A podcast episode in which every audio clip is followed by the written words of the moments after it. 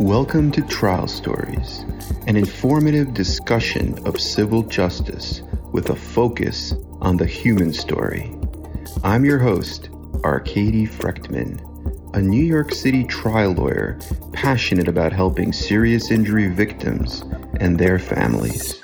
Hi, everybody. Today we're answering your FAQs, and we got an interesting FAQ just yesterday from one of our viewers. And he said that he was, um, I believe he said he was on a skateboard in a parking lot and an SUV hit him. And he suffered a serious injury, including a fractured leg.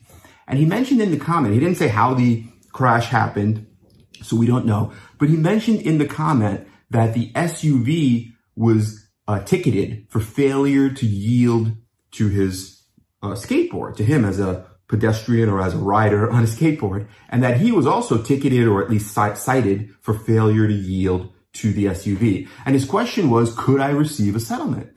And the answer would be, yes, you can, because if both parties, right, both vehicles are at fault, now you can receive a settlement because the person on the skateboard maybe should have seen the SUV and should have slowed down. But then the SUV and the driver of that vehicle has a duty to see what there is to be seen, has a duty to yield to pedestrians, to bicyclists, to people riding skateboards. And depending on how the uh, crash happened, where it happened, obviously if the skateboarder is in a crosswalk and he's crossing in that parking lot, because uh, some malls have crosswalks and parking lots, that would be uh, favorable to the skateboarder.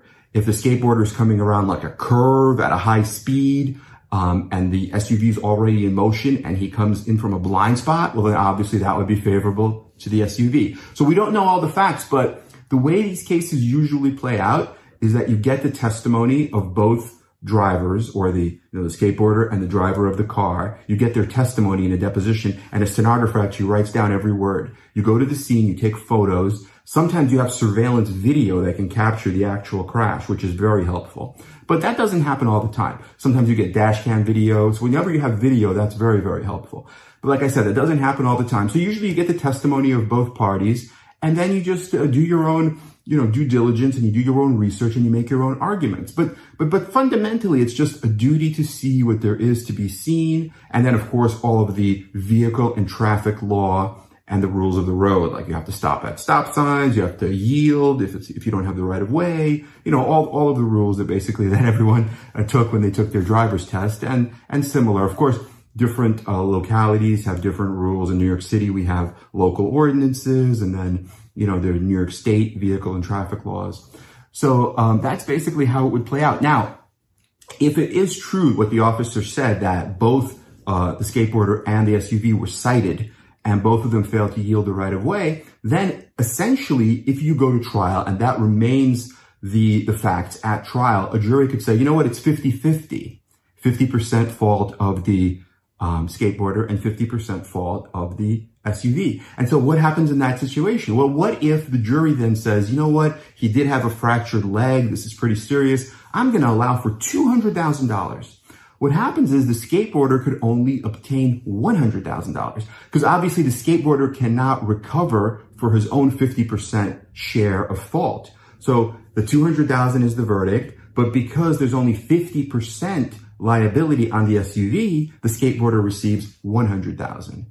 Uh, still a substantial amount of money. And, you know, that's just an example. It could be more, it could be less, but that's just how, um, it gets apportioned and how you get the actual money if there's a liability situation of 50-50. Now, of course, it could be something else, right? 60-40, 80-20, it could be anything, 1 and 99.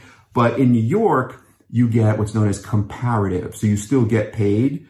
In some states, you have to be at, I believe, 51% uh, and if you're not, then you get nothing. So you have to show that the defendant is at least 51% at fault or more. And if you can't show that, then you get nothing. And that's a different kind of law. I think, I believe that's called contributory. But in New York, we don't have that. We have comparative. So it's whatever the jury uh, allows for.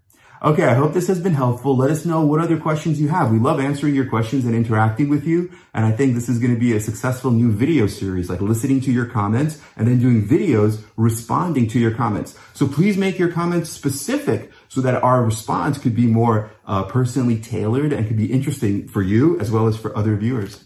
Okay, have a great day, everyone. Bye bye.